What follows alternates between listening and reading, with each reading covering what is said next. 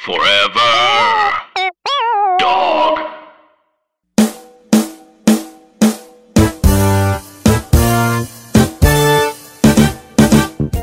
So, what did you all think about Dave Chappelle's SNL? What are you doing?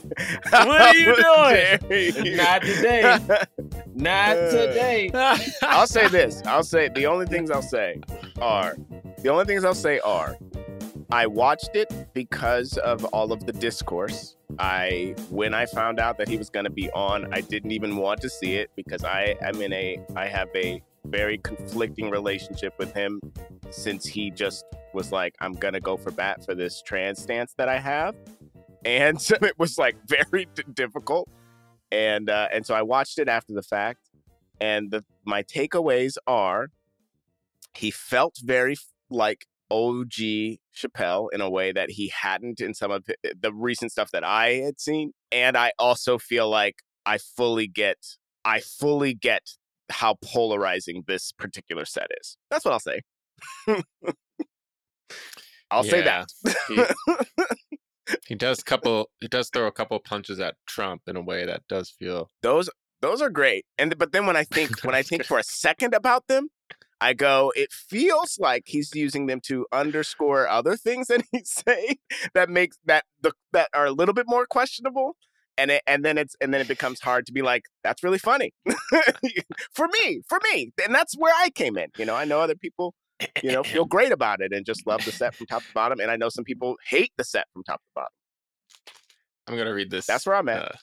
Statement. You have a statement.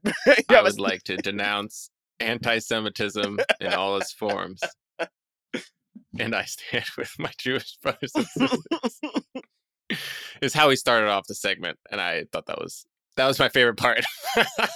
I usually do this after the cold open, but I just want the listeners to know that you just heard the voice of James the Third. Yeah, that was me. That was James the Third. I stand by what I just said. He said that with his chest from the depths of his soul, man. Jerah, would you like to speak from your soul, man?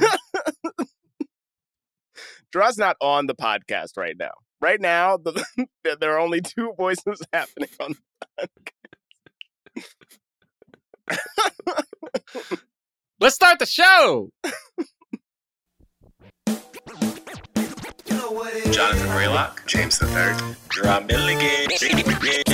What more can I say? You know what it is. Black men can't jump in Hollywood. Black actors, man. Black actors. All right. Y'all niggas ain't getting me in no trouble. Not today. Welcome to Black Men Can't Jump in Hollywood. Hollywood City. The NRA, the Negro Ridiculous Association. See how easy that was? Say a different R. Oh, I was like, that's not what I said. Drop in a different R. Just another word. This Negro's Ridiculous Association. Could have even been that. Wow. That would have flowed a little bit. What a start to this week. It could. When this movie come out? Is it the year 2015? That's what it feels like. This is 2008. Remember 2015? Before Trump got elected, I feel like it was the peak of what we now refer to as wokeness. Anyway, guys, peak wokeness. That was peak. Before we were like, oh, anyway, never mind. Y'all gonna get a lot of not me on this one. Not today. Not today. I'm gonna cut my mic back off. Melissa, unplug me. For those who are listening for the first time, welcome. We are a film review podcast, okay? We review the films of leading black actors. We talk about them in the context of race and diversity in Hollywood. I don't talk about race or nothing in Hollywood. I don't say nothing. I don't even know. I don't know what Hollywood at. Where is it? I don't know shit. Today, we are reviewing the 2008 film Soul Men, directed by Malcolm D. Lee, starring Samuel L. Jackson, the late, great Bernie Mac. There's also an appearance by Isaac Hayes. Now, I don't know why going into this, I thought this was the Samuel L. Jackson, Eugene Levy movie. What's that one? Oh, when he has to like protect Eugene Levy or something. Soul Brother? Or... I don't know. Is it called Soul something? Soul Man? I think it's called Soul Man. No way there's a soul. It's called The Man. Oh, okay. The Man. Okay. Oh, The Man. The Man. Okay. That's what I thought we were watching. I was like, and why is Eugene Levy a part of that? I think we should clarify who's talking. I think we should do your bit to let people know who's saying what. I'm just saying, there's a lot of Scientologists out here. Okay. There are. Guys, it's this. This is the last episode of this. The last episode of our podcast. How is Soul Man the episode that got us? It has nothing to do with this. That movie has nothing to do with any of this stuff. Also, people are going to be listening to this weeks after that SNL episode dropped. Hopefully, because it's Soul Man, we don't have as many listeners. Can you tell when we're recording this episode? Okay, listen. You know what? Soul Man is it's a musical comedy film. Okay. Oh yeah. Sorry. So the person who thank you. Please do was making lighthearted jokes about Scientology, which is a religion like any other that is offered the same protections as all others, is Jonathan Braylock. I'm not coming for Scientologists. I just want to make it clear that this is a parody account. Who? Okay. You got a parody account? This is a he's doing parodies. He's actively. It was parody. I just want to just like Twitter, just very big, clear and obvious. It's parody. It's a joke. I do not believe Scientologists control Hollywood. I do not believe that. Okay. I denounce I denounce anti-Scientologists in all their forms. Oh my God. Okay, go ahead. It's somehow getting worse. I would like to say I approve of nothing that has happened on this podcast so far. You guys may not hear from me too much on this episode. This voice that cares about his future on the entire episode. We're talking about Soul Men. How did we get here? We're talking about Soul Men. Bray did it. Bray did it. I blame Bray. Bray could have said anything. Bray could have started this in any way. And he chose to go down this path. This very fearful, very quiet voice is that of Jerah Milligan. And I am James the Third. You ain't going to tell him you was the one doing the cold open? Who was... Yeah, okay, whatever. I don't sound any different. It's the same voice. Listen, we're talking about Soul Man. They know who it is. Soul Man has a Rotten Tomato score of 45%, 58% on Rotten Tomato, 58% audience score. It made $12 million off a reported budget of $40 million. Well, listen, I got to tell you, I saw the trailers for this. I remember, and I was like, no way I'm seeing this. The thought was, no way I'm seeing this was the thought I had when I saw this. Yeah. It was one of three Bernie Mac films released after his death. Wow, three? What else was it? Another one was also released on the same day, which is Madagascar, Escape to Africa. I don't remember that, but I don't remember that. Weren't they in Africa? I thought they were in Africa the whole time. No, well, they weren't. They escaped to Africa in the first film, so I don't know. So this one is Escape from Africa? What's it called? But what was the title? But it's still Escape to Africa with the numeral 2. Madagascar back in Africa? Well, are they trying to say that they're in Madagascar and they're going to the continent of Africa and not counting Madagascar as a part of the African continent? Wait, do they escape in that first one though? I don't quite remember. They escape the zoo. No, they're the zoo animals that escape and then they get to Madagascar. Right, and Madagascar 2 opens in Africa if I remember correctly. So no, I don't know. I don't know. That was a long time ago. That movie's a franchise. I never saw that movie. I only saw the first one. They got TV shows. They got penguin spinoffs. They got mad stuff. How do I get one of those? This film is about two ex like Motown-esque kind of singers who are part of a group. The lead singer, played by John Legend, which was fun, has died, and there is going to be a reunion. Well, not a reunion. Well, yeah, I guess they want them for the reunion of like a funeral, televised funeral in which they're asked to sing a song, and so they try to reunite, but there's tension between them, and this is about their road trip to Tennessee? I know, New York. They're trying to get to New York. No, they're going to the Apollo. Oh, they're going to the Apollo. But they yes. wind up in Tennessee. They wind up. Point, they yeah, they do. No, that's the whole. That's the like probably. Big. Probably. That's when they meet the daughter. That's where like most of the stuff go down. Right. They right. take the daughter right. to Memphis. Oh no, they meet the daughter in Memphis. I don't remember. No, they meet her in Oklahoma and then take her to Memphis. And then they go to Apollo. Initial thoughts. I don't know what else to do right now. I'll go. Do you understand why I was trying to make this opening so spicy? No, yeah, y'all messy. Y'all for sure messy. It's funny because this movie is not good, but it was funny. Damn. But it was funny. Well, this is my thing. I was watching it like this movie. This movie ain't shit. I ain't say that. I said it's not good, but it was fun. Like for me, it was like I laughed out loud a lot, you know. The story, I'm like, who cares? It was just cool. They were like watching Bernie Mac and Sam Jackson just yell at each other. Like, why you hit me? I don't know. I came in. You was knocked out. No, you didn't. Yeah, it literally there's a scene of them in that apartment just yelling, yo. It's just yelling. It's very long. It's so long. At one point, Bernie Mac leaves, comes back, and they start yelling again.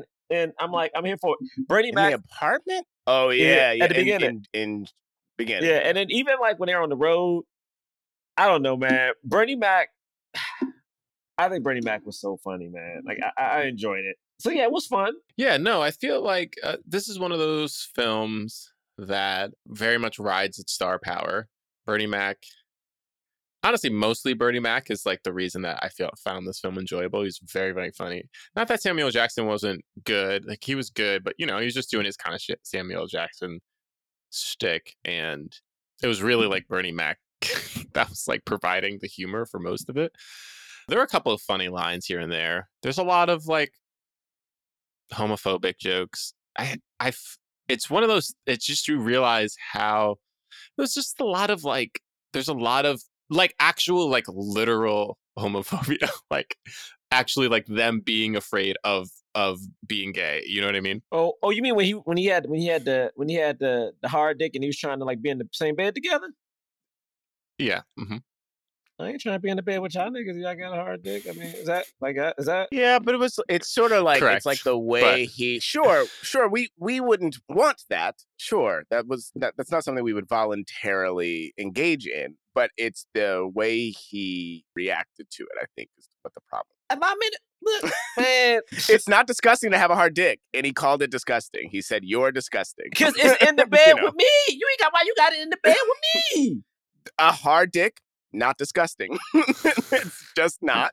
It is a fact of life. It is a.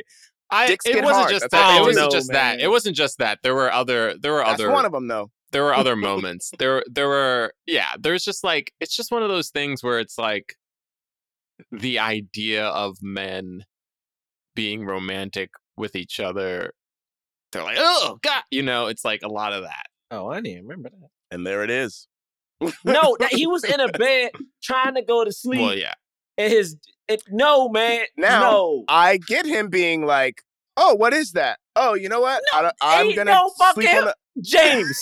James, yo. There's no way you're going to be that. Shit. There's no. I mean, I feel like if you were to do that today, it would be similar, but what he would say is something like, he'd be like, are you assaulting me? Like that's sexual assault. Like that's not sexual assault. It is sexual assault. That is literally what the joke would be. It would be. You would then debate what sexual assault is. You know what I mean? Like that would be the joke. What would happen? But in the context of 2008 and the early 2000s and 90s and 80s and 70s, the context of that joke is like, hey man, you trying to have sex with me? Like you know, like he didn't even say all that. That didn't even happen to me in prison. He says. Yeah, he says that didn't happen to me in prison. That didn't even happen to me in prison. Can't get a dick on the... All right. And then he said, I would rather you kill me than something. I don't know. Because he didn't want no dick on his butt. No, he did say he would rather... But he said he... But he said... He did say, I would rather die. He said... He did say... But he didn't say... But he wasn't like...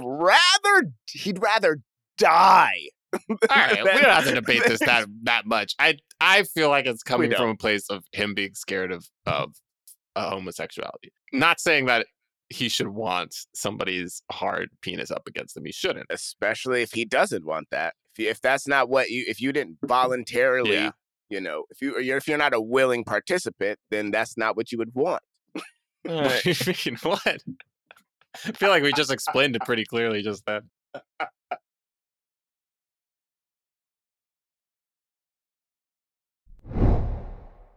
This whole, everything up until this point is being scrubbed. I want no parts of this. None. I want none. The podcast in 2 weeks is going to start at my initial thoughts, which are James. You go. Which are this? I'll say this. I'll say I tried to watch this movie 3 times today. Okay, I put it on. I don't know. Well, so I was up at 8. I was up at 8 a.m. or 7 maybe even with the baby. And I was like, I should go back to bed. But then I wanted to keep... Anyway, I was like, I'll start it now. I decided to start it early. And cut to like 7 minutes later, like a lot of shit has happened and I have no idea what's going on in the movie. So I rewound it again. I got 20 minutes in that time. I still had no idea what was happening. So I had to start it. I had to start it a third time after work. I don't know why it was not retained. I imagine I was just really tired or whatever. The movie is, I agree. I think this movie is funny. I think that there are things about it structurally that I'm like, I'll just say specifically what I think it is. It's like this movie went for like, there's like a lot of nudity in the movie. There's a lot of like, there's a lot of just hard dicks in the movie, and it goes very blue in that way, and in a way that like I don't know that the movie around that needs just like it's not really gratuitous, but it has that feeling in a movie in the context of the rest of the movie. Like, why are we now looking at a breast? Why are we now looking at a dick? Like, you just sort of have that question about it for me. And so that was a little like, it was like, I don't know why we're doing this. That being said, you know, it's a 2008 comedy. Yeah, right. And that they just have those. That's just what happens. It's like, we got to have the nudity. We got to have the dicks. We got to have, right. That being said, when I really got into it and we get to that scene, that long apartment scene, I was like, wow, like I like Bernie Mac and Samuel L. Jackson together. Like I like them. I feel like they're like such a weird, it's when I saw the trailer in 2008, when the trailer came out and the commercials came out, I was like, I'm not seeing that. That feels like a weird pairing.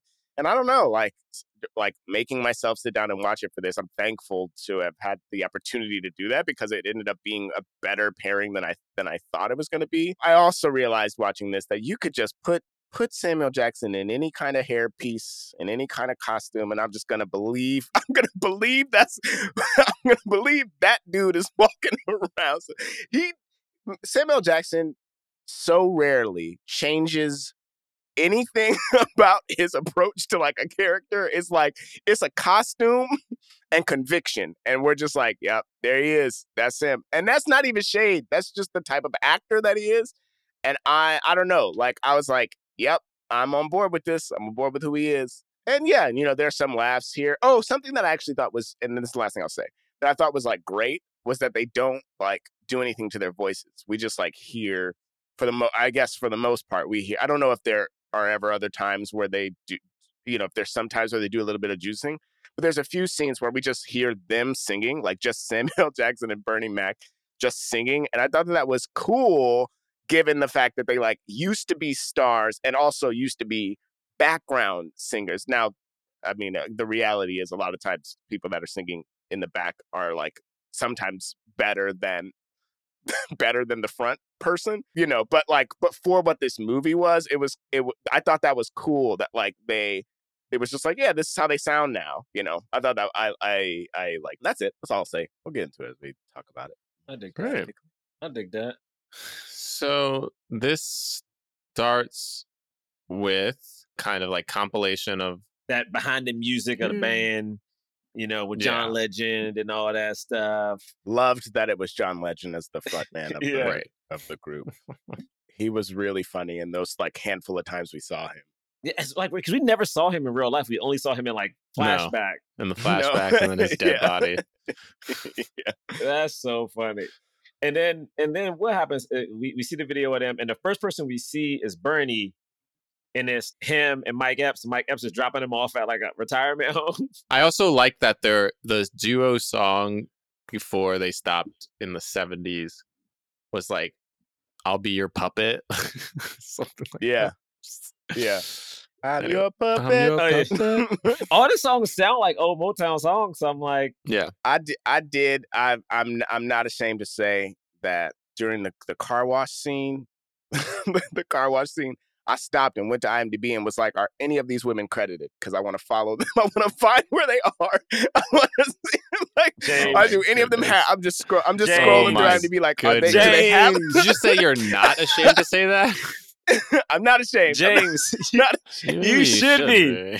You should be ashamed. I'm not ashamed. I'm not ashamed to say it, because listen, they're beautiful women, and you know, and in case they were models or something, I just wanted to know if I could continue to support their work and be a champion of their role in the film, and then also in any subsequent work that they did. Do you erase your search history?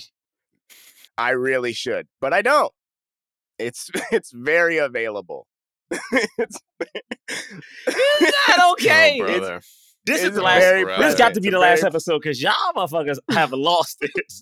Yeah, James literally said that scene that we skipped over, James goes back to, and when he said that, I had to go back, because while it was happening, I was like, I need to make. It's like what happened the last time. This has not happened before. The last time that it hasn't happened many times before. The last time this happened though was Boo, a Madea's Halloween, or maybe it was Boo 2, whichever one had Lexi Pantera in it.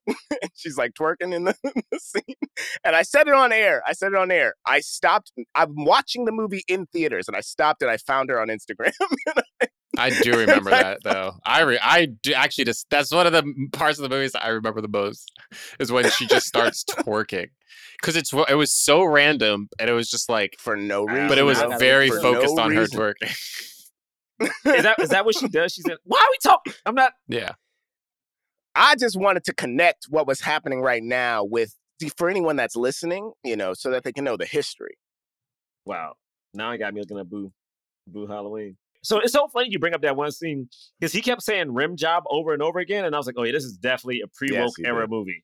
Like I was like, "We're in for it now." If you're doing this in the open, man, it's only gonna get way more reckless after this.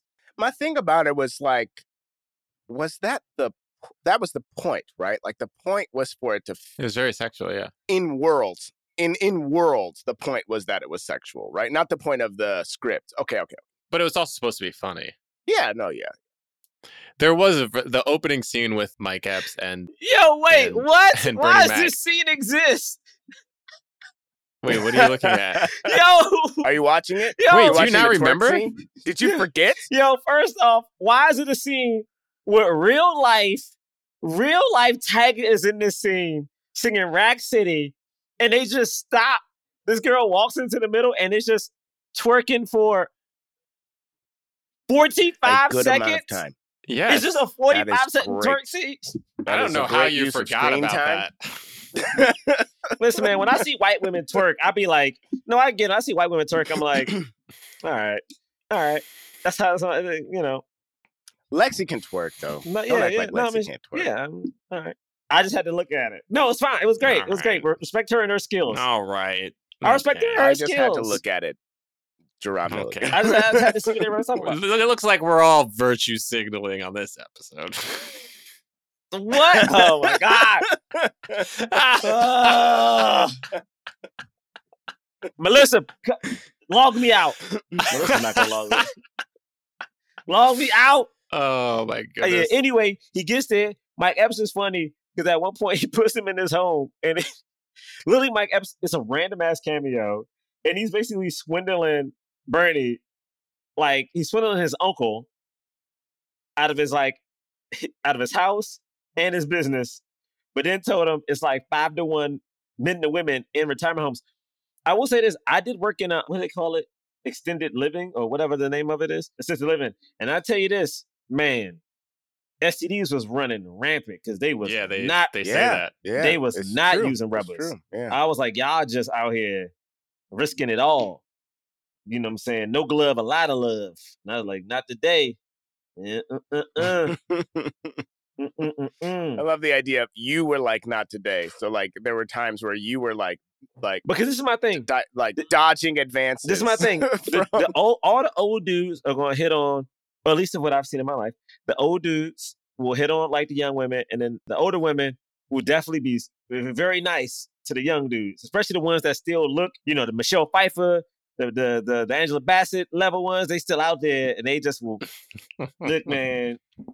You got to leave. You got to leave. You know what I mean? I feel you. That's all I'm saying. I've never had that experience, but I understand what you're saying, though. I worked in it for a couple of years. And they're not worried about getting pregnant. Nope. But they should be worried about these STDs. Facts. You know what I'm saying? Anyway, we do get a sex scene with him and some woman. The thing that's so funny is him screaming. Okay, this may be TMI, but as this was happening to him, I was like, yo, man, she fucking him. And I was like, I was like, damn, that sucks, Bernie. And I thought about it. And I was like, man, some of the moments you just, this ain't even about you. You just there. Like you're just there. And when he started screaming, I love how you started that though with this is TMI. But then only talked about the events. Yeah, man. Listen, you didn't talk about it. You didn't give any information. I'm just saying, man, because sometimes you just be there. It's like, this ain't got nothing to do with you, man. This ain't got nothing to do with you. You just... And that's all right. You just... There for the listener, Jerah's putting his hands up as if he's riding a roller coaster. I'm not riding a roller coaster. As if he's on a roller coaster. That's right. You know that's actually the hands are like this ain't got nothing to do with me. This ain't got nothing to do. They're like up, they're back. Clearly, they're like way back. You know, when roller coaster hands are like there's a little bit more like movement. Bernie was screaming, and then what made it funny to me is that he still couldn't go to sleep, and this all happened in like one night, and I was like, damn, cuz. Oh, something else also happened in the montage that I just wanted to address, which is there's a point where he's like staring up at the ceiling fan. And then he just starts jerking off, no lube and no stimulus. Like, no, like he just by himself. That's good. He got good imagination, man. He doesn't look at, I don't know, man. No, he has nothing. I thought that was interesting. Man, that's a good imagination, dog. Good imagination. Bless him at his 60, 70 years. That bumped nobody. Nobody had a weird... No, that wasn't... James, I think we're learning so much about you today on this podcast. I'm not saying... Hey, listen, hold on. I'm not... Hold on. Now, look. What are you about to defend right now, James? I want everybody to do... Everybody, do what you got to do. You know what I'm saying? Do what you got to do. Exist how you want to exist. James, I just feel like... You know, as long as you don't hurt other people. How you enjoy yourself, so long as you don't hurt other people. That's how I feel. But say they hurting themselves, James. Okay. Is that what you're implying, that he's hurting himself? But that's what I'm saying. It feels like you might hurt yourself in this situation. Be kind to yourself. I don't like this. Be kind to yourself. I don't. I don't like this. I don't know. Please continue. What else happens past the first 5 minutes? Basically, he gets a call. He gets a call from an agent who's the son, I guess, of a former manager. This is like the Will and Grace dude, right? What's his name? Sean Hayes. Sean Hayes. Love me some Sean Hayes. Cat in the Hat. He's great in that. I know that's not. No one thinks of Cat in the Hat. I haven't. No, I didn't know he was in it. He's great. Certainly not. I didn't know he was in that at all. For anyone who knows, he is. Do you think that's in his top? For IMDb? There's just no way. I gotta look. Sean Hayes. Top for IMDb are Will and Grace, The Three Stooges, Cats and Dogs. The other Will and Grace? Okay. And... Cats and... I didn't even realize he was in Cats and Dogs. The Cat in the Hat. She does the circle two times. I'm not kidding. It's in his top four. It's in his top four. Top four, baby. All right, cool. Then I now stand by the reference that I made. I want to let y'all know that I cut that scene off and I came back and she's still twerking. She's twerking on the loop. We told you that. This is insane. Yes. So after John Legend dies, which you see is on TV, Sean Hayes calls him and is like, hey, we'd love for you guys to come and sing at the funeral. Actually, wait, no. We see him say that to Samuel Jackson. Samuel Jackson. But we get the call at the end of the last scene with Bernie. So it's implied that he called Bernie first and now is calling. And this scene was interesting because the guy in the mechanic shop is racist towards Samuel L., and then Samuel L. is racist towards him while choking him with the phone with the phone cord. And then I guess Samuel L. gets beaten up by everybody in the shop. We just leave it at that. I just thought that was interesting how openly racist they both were to each other. They were racist. Like, what? Yeah. But that was funny. They were super racist. So I think it was supposed to be okay because they both were equally racist. Right. I know. That was the thought I had. I was like, well, I guess this is only okay, even by today's standards, because they were both racist to each other. I'm almost positive this film was written by two white men. I would 100% assume so. Robert Ramsey. Well, yeah, it was. There's that. All right. That makes sense. I wouldn't think otherwise anything. But then in the next scene, when Samuel gets home, he says no. Samuel says no to Sean Hayes. He's like, I'm not doing it. Then when he gets home, Bernie Mac is ruffling through stuff in his apartment. Yeah, he is. But he fully turns and we see him from the back. So it's like, oh, is there somebody in his apartment? But then he fully turns around, looks Samuel Jackson dead in the eye, and then very clearly is Bernie Mac, and then Samuel punches him, fully knocking him out, which he's like, it's funny because he saw me. Right when he woke up, he goes, what happened? He goes, I don't know, you passed. I found you there. He's like, no, I didn't. No, you looked me dead in the eye. Yo, that was funny. It was so funny about this is that this is the first time I've ever seen.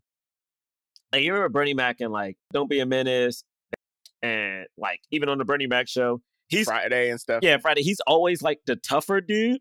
So the fact that Bernie was like such a punk in this made me laugh so much because he's basically the same size as Sam Jackson the entire time. Yeah, I did think that was interesting. I thought that was like, I did think that was cool. I thought who they both were cast because you could flip roles, and it would be, you would be getting the same kind of experience, like you would be seeing an imposing person. I ain't never seen Sam B. Ah, man, Sam got to be the. Yeah. In the first, I think it's the first Kingsman. He plays he's like a hypochondriac, like kind of very reserved. He's a villain though, right? Yeah, he's still the villain, but he's very like, oh, I don't know. He's very like, trying to like accommodate people, and he plays roles like that. Yeah, but not like getting scared of other people. I ain't seen. Even as Mr. Glass, he still was out here in the streets trying to fuck shit up. Like Mr. Glass, that man's name was Mr. Glass. I ain't gonna be scared of a nigga named Mr. Glass. He was a villain. Anyway, they had this argument about like, so Bernie's trying to get Sam to do it.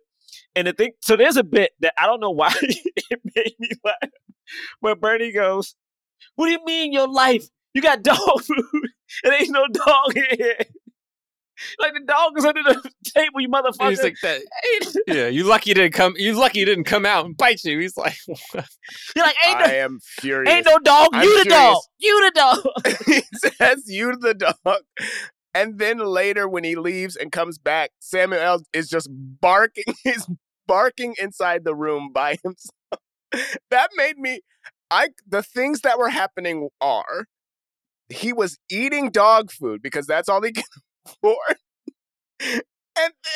And then he has to pretend to be a dog when his old business partner is knocking on his door begging him to work with him. That was too much. That was too sad. The nigga said, you got a dog food. Ain't no dog in here. He's like, your dog ain't come out. You the dog. It was like the thing. He's also like screaming and cursing at him the whole time. And then he closes the door. He's like in the hallway, like, this motherfucker. Yeah, close the door in my face. He's trying to close that door in my face again. Oh, I tell you, oh my God, I can't. But I'm gonna take this motherfucker. And then it goes back to the door. Knock, knock, knock. And then he's like, I've always been the bigger man. Like, also, when Sam barks like a dog, it just sounds like Sam Jackson. It doesn't even sound like he like tries to like woof woof. It's just like woof woof. Like, yo, why you sound so regular, dude? Like, this just sounds so regular. Oh man, I'm about to go back. I'm about to go back to my hotel. So long. I'm gonna go back to my $600 hotel. Did y'all see the outtakes for this scene? Eat a steak. You see the outtakes? He forgot his line. I didn't see any of the outtakes. I should have watched them. He literally does outtakes. He's like, I'm gonna go back to my hotel, get a $600 steak, get some food, some pussy, and like he just fucks up and just like closes the door. Yo, Bernie, man, God, yo. Yeah, it was sometimes hard to watch this because there's also just like a long element, a running element of this, of like him needing pills to get by, and like how many, you know, he gets a prostate exam in the middle of it, and it's like all of these how close to death this particular character is after the decades of being in the music industry. Okay. So like that stuff was like hard to watch. Okay, I gotta say one thing, all right? As an older man, I had to get a physical recently, and I realized that there's no tough way to do that. Like, there's no... I mean, but whatever. But the tough way to do it is to do it. That's how you do it. No, doing it is the tough way to do it. The place I went to. That's the tough way to do it. I don't have like a... I'm trying to imagine what that would even look like to do it in a tough way. All right, stick that finger in it. You got to reframe your POV about it. Ooh, that's why so many men don't do it, because they don't think it's tough. So like you just got to know. Go ahead. Would it be just staring the doctor? Would it be just turning your head and staring the doctor straight in his eyes? I'm not looking back. I'm supposed to look back at him? No, I'm not doing it. Man, and the thing is, I didn't have no primary doctor, and so I went to this new place. And a nigga came in looking like Chris Hemsworth, and I'm like, bruh, this is not about to, we're not doing this. And they had like little handlebar things. I was like, bruh, I can't do this. That's what you do. You hold the handlebars. It wasn't a handlebar. Maybe I assumed it was. It was like, it's like when you put your legs and it felt like a little handlebar. You hold the handlebars, you stick your chest out. And I was like, man, why does this nigga look? I have not done this yet. Like, this nigga look like Thor. I was like, this nigga look like Thor, man. Yeah, I also have not done one yet, but I realized like 35 is around when they're like, you should probably do it. So I was like, okay, yeah, my next physical, I'm probably gonna experience my first prostate exam. And you know what? That's gonna be the hardest thing I've ever done of all time. You know what I'm saying? I'm gonna be a straight up G when I go up there and get my exam. You know what I'm saying? Because that's what a man does. Get that exam. Get checked. Get checked. Just making sure that everybody... What is this episode? Knows. What is it? This is the... What is it? Melissa said what face do you mean? I just told people to get checked. You get checked. Get checked. Listen, man. Oh, no, Melissa, look. Oh, listen. My goodness. No, don't say that. Don't say that. Melissa... She right though. That's how you do it. No, because how you do it. You're not face down because you got to stand up. What? Well, you got to make sure they're able to access what they need to access. I don't like this. So whatever position that is, I don't like it. Truthfully, no, whatever position that is, that's the one you get. You know, doctor tells you do it, you do it. Get checked. Get checked. How you gonna say get checked and drink your water?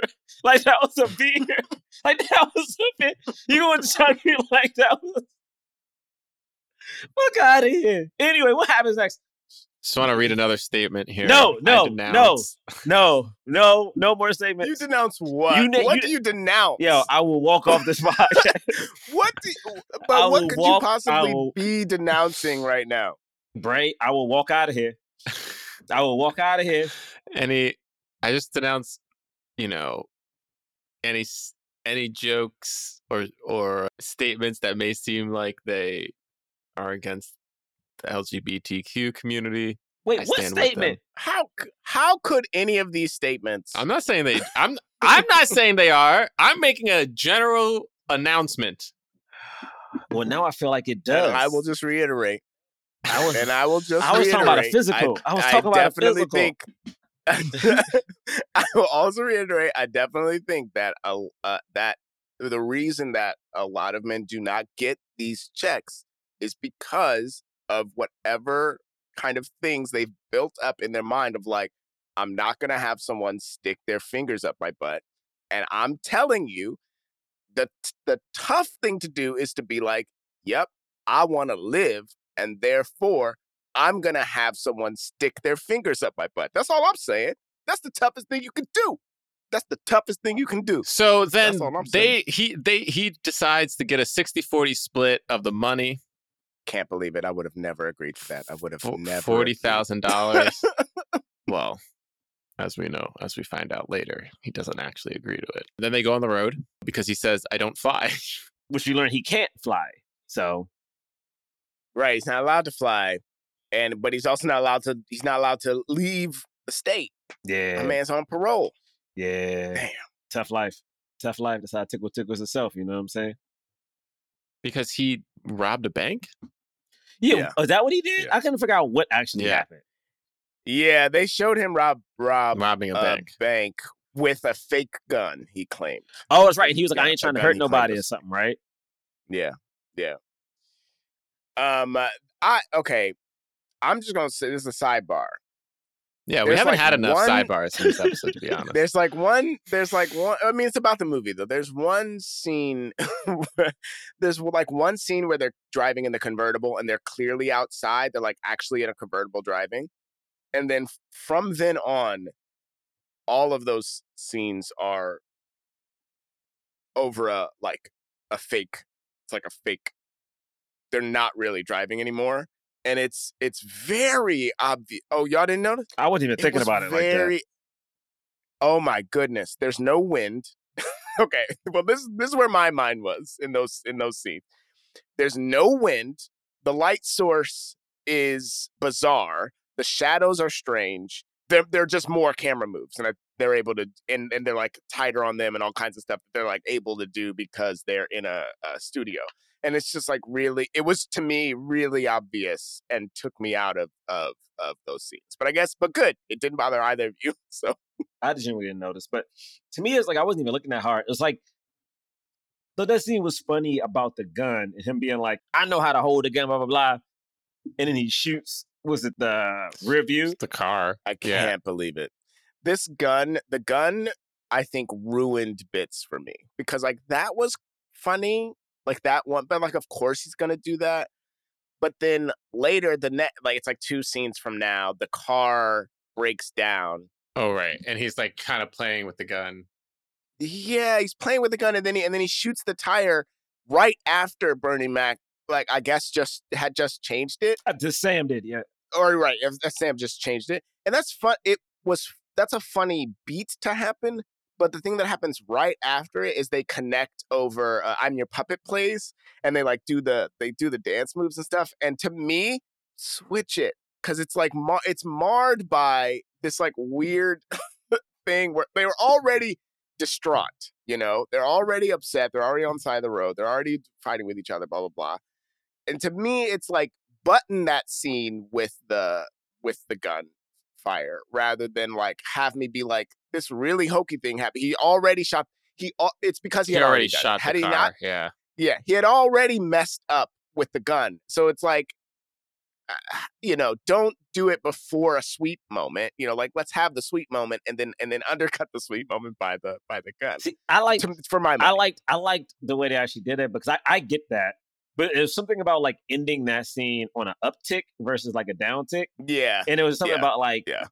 And to me, the reason I guess I don't mind the gun is because there's a scene that at the very end of this movie when the gun comes back into play, which was the best way to put it. I thought Bernie Mac, his acting was really well done, but the acting almost felt so good that it didn't fit the movie. It's like when they get fired, all of a sudden, like Bernie Mac literally is like instantly starting to cry and like starts shooting the phone booth and stuff. And I'm like, this doesn't feel warranted. Beautiful.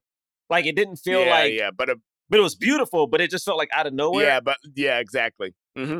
So to me, like that gun moment led to the gun moment you're talking about led to the one at the end. But I do understand like them doing that dance in the middle of the street was kind of hokey. But I'm like, we needed to see them start liking each other. But I liked that. I don't have a problem with the fact that they did that. I just reverse it. But I see what you're saying. Like it's like you end the scene on the uptick, so then we move into the next scene on a positive. Exactly.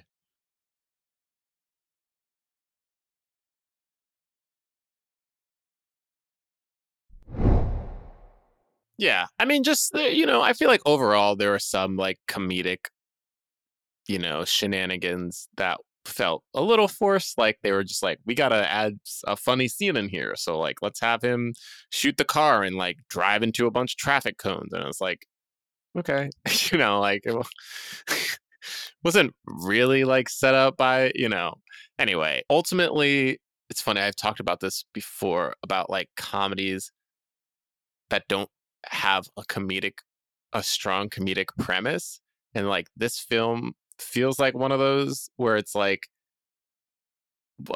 the strong comedic, like the premise is just that they're like old like soul singers who are like back on the road, don't like each other, and like trying to like, but they're like not, it's like it's because the story's a little more like convoluted. It's not about like them trying to like get back on top. It's like one person's kind of trying to get back, another person's just there along the ride, and it's really about their friendship, I guess, in a sense, which is fine. It's just that sometimes you felt the script being like, oh, how do we make this funny? I don't know, let's have them hook up with like a mother and a daughter, you know, like and it was like, yeah, okay, you know, like a little funny, like they make it funny, like Bernie Mac makes it funny. But like the scene with him and Jennifer Coolidge is essentially the same scene that he had in the beginning of the movie. Oh, it's just like done. It is. Again. And what makes it different is she takes out her teeth. Right. You know, but it's still the same and scene. There's that element of like her being like, you're, you know, it's like you're old. There's that element of her being like, I've never done this before. And we think, we think she's. And that scene is funnier, to be fair. Person. That scene is. If you're going to have one of them, just have the Jennifer Coolidge one, you know. Yeah. But then also you get the big payoff of like Sam Jackson being with the daughter. Right. Which was funny. Yeah, that happens. What is crazy to me is Jennifer Coolidge, I know, is super beloved. I've been watching her since American Pie, you know, since like 2000. But it's so fascinating because this character, Stifler's mom, almost still feel like the same character from White Lotus, but like the character from White Lotus got her like an Emmy nomination or something like that, or maybe she won. And I'm like, yeah, it's the same. But I don't know if a black person could do this. I genuinely don't know. No, I actually think Eddie Murphy. I mean, granted, he plays a wider variety of characters, but I think that he did it in that way of like, he didn't win the Oscar, but he got the nomination for what's his name in Dreamgirls, and that. Oh, go ahead. My only thing about that is like, if I think about Eddie, Beverly Hills Cop isn't the same thing as Jimmy Early. Jimmy Early, like he isn't the same as, to me, Jimmy Early or even Prince Hakeem. Whereas if I think about Jennifer Coolidge, it is these. Yeah. You could tell me that's the same character that was on Two Broke Girls. It like yeah. I just don't know if a black person could pull off doing that for so long and then get like cheers for it later on. I don't know. Yeah. I think the difference though is that like, or what I mean, because I know what you're saying. Eddie is like a character actor though. Like he characters come naturally to him. So what I more mean is like playing Jimmy Early is like, he could do that in his sleep, you know, and but because he's doing it within the context of this movie, he gets this nomination because now certain eyes are on it in a certain way. Similarly to like Jennifer Coolidge, who plays this very specific kind of character, but she's finally getting a nomination for being within the context of this premiere. Mm. You know what I'm saying? I mean that, but like Eddie is a more facile character kind of performer. I get that. And then what happens after that? They run, they get in the car. What happens? Where do they go? Everything is so random. Is this when they need money and they show up at the daughter's house and we see Affion Crockett? Affion Crockett. What's his name? His real name is Affion Crockett, randomly being in this movie. Yeah, randomly. That is his real name? Oh, yeah. Incredible. Yeah, that's his real name. Incredible. He was supposed to be like the next dude. Like, he had a sketch show on Fox at one point. I think I just saw him like a month ago. He threw some party in LA. And I was like, I think I submitted to that show. Yeah, it was like a sketch show. I didn't get on it, obviously. But and it was only like 8 episodes or something. Yeah, I'm not even sure it lasted a full season. Yeah. But he's been a funny dude. He was in Wild 'N Out a bunch. Yeah. Like, he was supposed to be that guy. I'm a fan. His impressions, incredible. Yeah. Incredible impressions. Yeah. He was really good. You know what it was? It's funny because when I think about his impressions, I always think about him and Jay Pharoah because they were around at the same time. Whereas, like, Jay Pharoah could do the impression spot on, but like, you know, sometimes with impressions, James, you do impressions. The funny thing to me in an impression is like taking that one quirk, like little tweak, and just like having fun with that. Where like Jay would just do the impression, but then you would look at Affion, and Affion would like, he would do it, but it almost always had a hood factor to it. Like no matter what it was, it'd be so fucking funny, so funny. I mean, I even think that like that. This is going to sound like shade to Jay Pharoah, but it's not. But it's like he can be so expertly the person that like sometimes he doesn't have, it doesn't have to be a joke or it doesn't have to necessarily be comedic writing to do it. It's like, I sound just like this person. And so you're getting laughs from like the familiarity and from, you know, and from just and the bewilderment of how good it is. And then, but Affion's coming from, he's almost always on top of that, making sure that there's a joke with it, you know, which it's both impressive, you know, but it's a shame that like, that, you know, that Affion did not become the next dude. Cause he really seemed like he was poised. I mean, super funny. I mean, him in this movie, like, it's some old niggas at the door asking for your mom. Is that what he said? Like, and then it was just something about like, you know, after Sam Jackson has to go rough him up, and he's like, yeah, and this is gonna be like the break your arm. Break my arm. Ah, you old niggas. I don't know, man. He just, he played that pathetic, like, dude, so funny to me, man. Like, watching this movie, I was like, yo, that dude just, they should bring Mad TV back or something. Like they should. Sure. I mean, they've tried 3 times. Oh, did they? I didn't even know. Yeah. They've tried a few times. Oh, man. At least twice, but maybe 3. Oh, man. I loved that they used this as an opportunity to bring up sampling and. Oh, yeah. And like, you know, that was a cool moment of seeing them kind of connect on like, yeah, like, you know what you're listening to? You know what you're using? That's us. You know, that's this dude right here, you know, and like.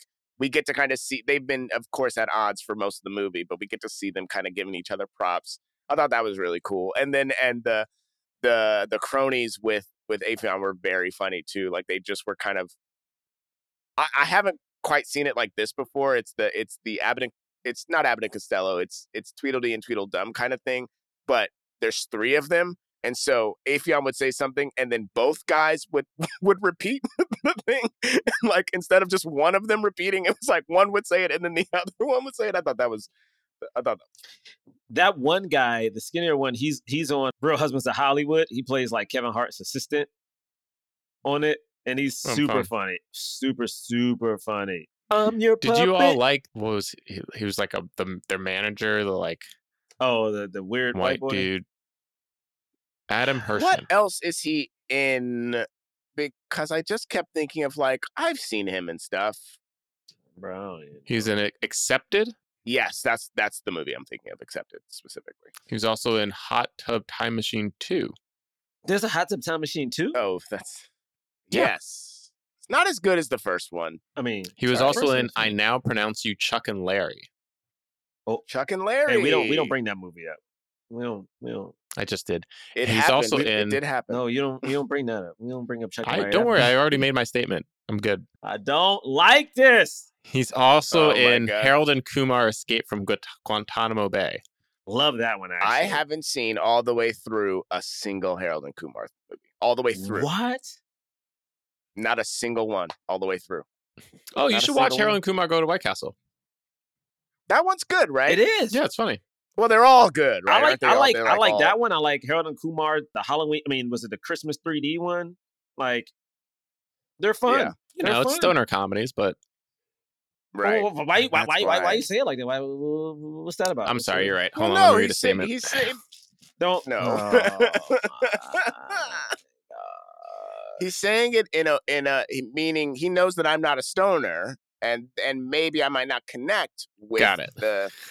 I'm just kidding. Stoners don't have protections. I can make fun of them as much as I want. Sorry. You don't have protections. Sorry. You're not an identity group that I have to tiptoe around. There was a Snoop Dogg movie. You're freaking stoners. You're potheads. Literally opened with okay. Literally opened. Okay, I don't like. Right. You are like potheads.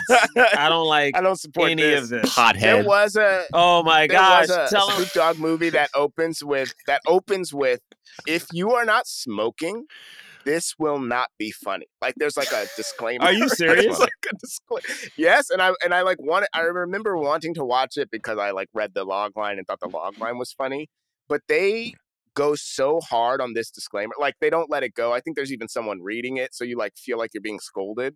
And I was just like, well, I don't have any. No, I wonder what movie it was. I don't have. Was it the one with Wiz Khalifa? Was it High School?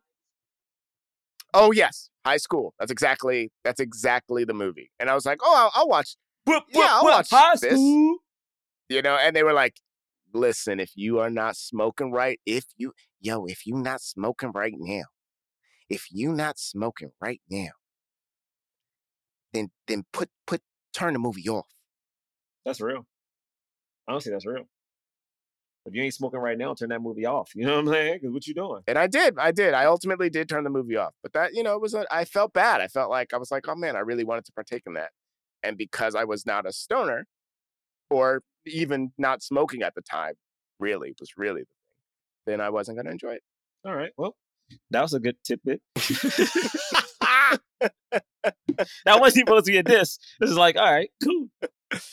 Listen, we meet. But we meet. That's what I do. There's this whole, I drop them. Oh god, you know, storyline with the daughter of the woman that they kind of broke up over because Bernie Mac slept with Samuel Jackson's woman. Did he marry her? He did marry her too. Mm-hmm. And then they got divorced. Yep. She left. I don't even know if they formally got divorced. I think they got divorced, right? Because remember, he said he married three other women after that, and they all left him. Oh, okay, all right. Because he was divorced four times. They go there to see her. They realize that she's passed away, but she has a daughter who both of them were like, didn't know that she existed, and Bernie certainly doesn't. Bernie's like, oh my goodness, that's my daughter. He's a silly rabbit. Eventually, we find out that it's actually Samuel Jackson's daughter and that Samuel Jackson knew about her the whole time and has been sending her money secretly because he wound up cheating. But never unveiling himself. You know. So first right. Bernie Mac cheated. Then... Which I didn't thread this at all. But I'm now that we're talking about it out loud, it's like, oh, that's why he doesn't have any money. He's been giving her money all this time. You know, at the beginning, he's like, well, why don't you have any money? You didn't save any of that money, you know, but that's right. Yeah. I mean, it's one of the, yeah. And then she can sing. Yeah. He hears her. And she can sing. She's a really good singer. Sam hears her singing. That's Miss Martian for those who in the CW Arrowverse. That's Miss Martian. Mm-hmm. Miss Martian. Nice. Okay. Why do you keep saying it? Because she's the female version of Martian Manhunter. So she's like super cool. Just so that we know that's who she is. And she was on this really cool show. She was on that the teacher show. Y'all know the name of that show with the teachers. Abbott Elementary? The name of the show was... You said with teachers. What? The old show. Boston Public? Boston Public, yes. Boston Public. Mm-hmm. Well, look who is dropping tidbits now. Who was that? Me? It was Jerah. Oh. No. What a failure. I didn't even know the name of it. Wow. Dreamgirls came out in 2006? That was so long ago. Yeah, I remember that. High school, baby. Damn. Norbit ruined everything. Low key, Norbit is so offensive, but it really is. Wait, we're still recording. Never mind. You want to continue about something being offensive? Nope. Just let us know what you find, what things you find offensive and whatnot. Nope. Y'all are messy, man. Y'all are so messy. Listen, we are starting this episode at my initial thoughts. I don't know what's messy about this. Messy. We are on the right side of history. Oh my God. I want no parts of this. Are we done? Melissa, what? We've been here for an hour. How is Soul Men taking this long? Because y'all niggas keep being reckless. Oh my gosh, man. Soul Men is taking this long to get through? All right. Well, no, I was speeding up the storyline. I kind of, because no, we're here. Like, okay, so they go to a hotel. There's all these antics because they get the daughter to come with them. About to see some more breasts soon. Here come the breasts that they're beating up the boyfriend. Only in the photos. Yeah, in the photo. Yeah, we've already seen other breasts. Photo. We've seen a lot. Yeah, these are photo. They go to this hotel. They're both banned from the hotel because of parties that happened in the 70s. Yeah, George Clinton, wild. Baby.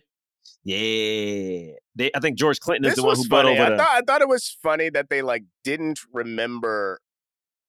They're just going this is the hotel. We got to go here. They didn't remember. And then both of them had huge infractions. But then ultimately they destroyed the hotel again. I thought that was great. Yeah, because they wind up fighting with each other. Yeah, they get to the hotel because the manager puts it on his credit card. Samuel Jackson had a funny line when he came in. He was like, "Where'd you get your clothes at? Rent-A-Pimp?" Yeah. Oh yeah. He was so hyped too. He was so hyped. Oh man. He was really into them. He really liked them. He was a genuine fan. I liked that he was a genuine fan of it. Yeah, it was cute. I liked it too. Who kept trying to pick up women. What did he say? He said something like earmuffs or something like. He said, yes, he goes, I play. It's the harmuffica. The harmuffica. I was like, whoa. Goodness. That is aggressive. One of those. It was not only aggressive, but it was this joke feels like a lot, all of the sex jokes in this felt like they were we are going for this one, it was okay, but he doesn't have to say harmuffica, He doesn't. And I denounce misogyny and all forms of it. Mike, are we at the end of the movie? They get to Harlem. Certainly are not yet. They don't get to Harlem. Isn't it funny that the more you say that you denounce things that you denounce, the more insincere it feels? Yes, and I'm saying this is we in Harlem, which is crazy because I do denounce all these things. Genuinely, Melissa, right? Help. Right, it loses its meaning a little bit, and then if anyone goes back and listens to this, they're gonna go, "Well, he certainly doesn't denounce those things." People are gonna think there's no way he actually denounces them. Otherwise, he wouldn't say it. If anything, he's supporting them. And that is how we get where we currently are right now. And that's the cruel joke of it all. Yeah. Because even if you do, it's gonna sound. I'm done. To be clear, I denounce everything that I just so y'all know. I'm done. But that's what I'm saying. It's like if you. I finished what we said in the cold open. But they they do the show. Everything works out. I'm done. You listen to the monologue, it doesn't sound like he means any of those things he says. And so then when you do that, it's like, well, then is that where you stand, bro? It does. I don't know if I believe you. I don't know if I believe you. Bernie gets Sam Jackson out of jail because he thinks because he thinks Sam Jackson is dying soon because he sees some pills. They get him out of jail. They make it to Harlem. He points a gun at a cop. Let's be clear. He gets him out of jail by pointing a gun at a cop and being like, unlock it. And when that happened, I was like, even for a comedy movie, that's pretty serious. Like, that's intense. Yep. And then when that's done, they get on the road, they get to Harlem. Sam Jackson's Bernie's freaking out because he's like, oh no, he dying, blah, blah, blah. But he's not actually dying. He just got like a bladder infection. So it hurts. He has a kidney stone. Kidney stone. That's what it is. A kidney stone. Then they perform, and then that's it. Their lives are better. Well, they go to jail. They say they spend some time in jail, but when they get out, they have they get to make a CD or whatever. Which is a little wild because I feel like you would go to jail for a pretty long time for doing what they did. Actually, it's really wild because they probably could have just made the CD in jail. Ooh, yeah, through the phone. Huh. Mm-hmm. Maybe. Yeah, you could have they could have just made it, and that happens all the time. That is true. Well, this was fun. Guess I'll see you guys. Is there later. Anything else that happens at the end of this? No, I think that's it. Really. All right, rate and review the podcast. Jerah's trying to go so. No, fast. Don't you want to talk to Hollywood? I do not. I don't know where Hollywood is. I got nothing to say to Hollywood. No. Not me. You usually have a lot to say to Hollywood. No, man. I got nothing to say to nobody. I got nothing to say. Well, here's what oh, wait, I don't do a bit anymore. Never mind. I don't have anything to say. Look at that. We just a bunch of people with nothing to say. I'm still mad that you retired your bit when I try to retire mine. Listen, we didn't, none of us asked for this, right? You know what I mean? Like, we didn't,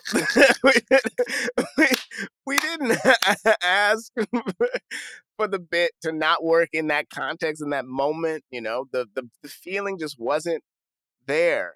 What could my new bit be? I'm gonna do a call to action. If you guys have an idea for a new bit for me, just let me tweet at me. Tweet at me. Let me know what you think. Wow, we still doing this. It's time for the cause. We rate and review films not based on how much we like them, but whether or not they help the cause of more leading Black actors in Hollywood. If it helps that cause, we give it a black. You hit black really hard just now, as if perhaps this movie didn't do that. It gave the vibe of like, this one doesn't have leading Black actors. If it somewhat helps the cause, we give it a white palm. If it doesn't help the cause at all, we don't give it anything. Oh, so shit. Wait, hold on. Wait, I'm sorry. Hold on. Oh shit. Oh, no. Oh, okay. All right, here we go. I'm fine. No, I got it. I know what I'm going to do. I know what I'm doing. 3. I know what I'm doing. 2. I know what I'm 1. Okay, so y'all trash for this. What? We gave the correct rating. There's 2 white palms, and then James gave it a black fist. Here's why. So I was about to give it a palm, but the reason I gave it a fist is because how many movies is Bernie Mac lead of? True. I don't know. This is the last one, though, because he died. All right. What the fuck? Right. I'm done. So thinking about it within the context of when he was cast. That's true. Let me say when they made this film, this was one of the, because Bernie Mac, specifically Bernie Mac, I actually think. Oh, my God. He famously has that, like, moment in Kings of Comedy when he's like, why I ain't got no show? Come on, can I have a show? I'm just as funny as these dudes, right? And so I do feel like this is an example of that. I mean, granted, this is far later than when that show was on, but like this is another example of him being elevated in Hollywood and sharing this co-lead with Samuel L. Jackson. And so had he not passed, I think that this is an example of one of those times that he could have been cementing himself as a leading man, of comedy. So for that reason, I gave it a fist. Okay, to get me off of this podcast, I gave it a palm. I gave it a palm because I think it really only helped Sharon Leal. I think like Bernie, like, because you know what it is? I think this movie, to truly help Bernie, needed to be like a classic, especially how this movie ended up being like one of his final ones. It didn't make that much money at the box office, so I gave it a palm. Yeah, it was his last film. It didn't do well at the box office, so... But thank you all for listening. You can follow us at Black Men Podcast on Twitter and Instagram. BlackMenPodcast.com is our website. We have links to merchandise like t-shirts. You can buy it via TeePublic. We have a link to a defunct Patreon, a year's worth of episodes on there. No new episodes, but if you subscribe $5 a month, you can listen to that and then unsubscribe whenever you want. We also have a show coming up at the UCB Theater in Los Angeles, Upright Citizens Brigade Theater in Los Angeles, December 4th, 7 p.m. It's called Black at the Movies. So tickets are only $10. We suggest buying them ahead of time before it sells out. You can find a link to that at blackmenpodcast.com. If you click on shows, I think I have it on my website as well, johnbraylock.com.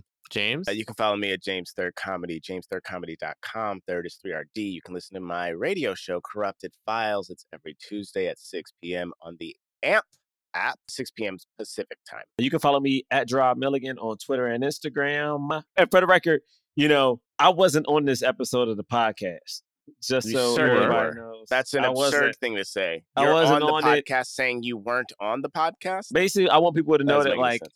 A lot of things that happen on this podcast, I'm not a part of. I don't, you know, agree with or love. So it's like, I wasn't here. You know, wait, you don't agree with physically, condemning anti-Semitism and all. I don't like how things played out. I don't like how things played out. So you don't agree with condemning homophobia? I don't like how the phrasing of things happened. I don't like how often it happened. So I'm gonna just say, I don't know. He's the one who says isn't it career. All right, listen, y'all leave me out of this, okay? Y'all leave me out of this. Ah! We love you all. We'll see you next week. Peace. Forever Dog. This has been a Forever Dog production, produced by Melissa D. Montz, executive produced by Brett Boehm, Joe Cilio, and Alex Ramsey. To listen to this podcast ad-free, sign up for Forever Dog Plus at foreverdogpodcast.com/plus. Check out video clips of our podcast on YouTube at youtube.com/foreverdogteam.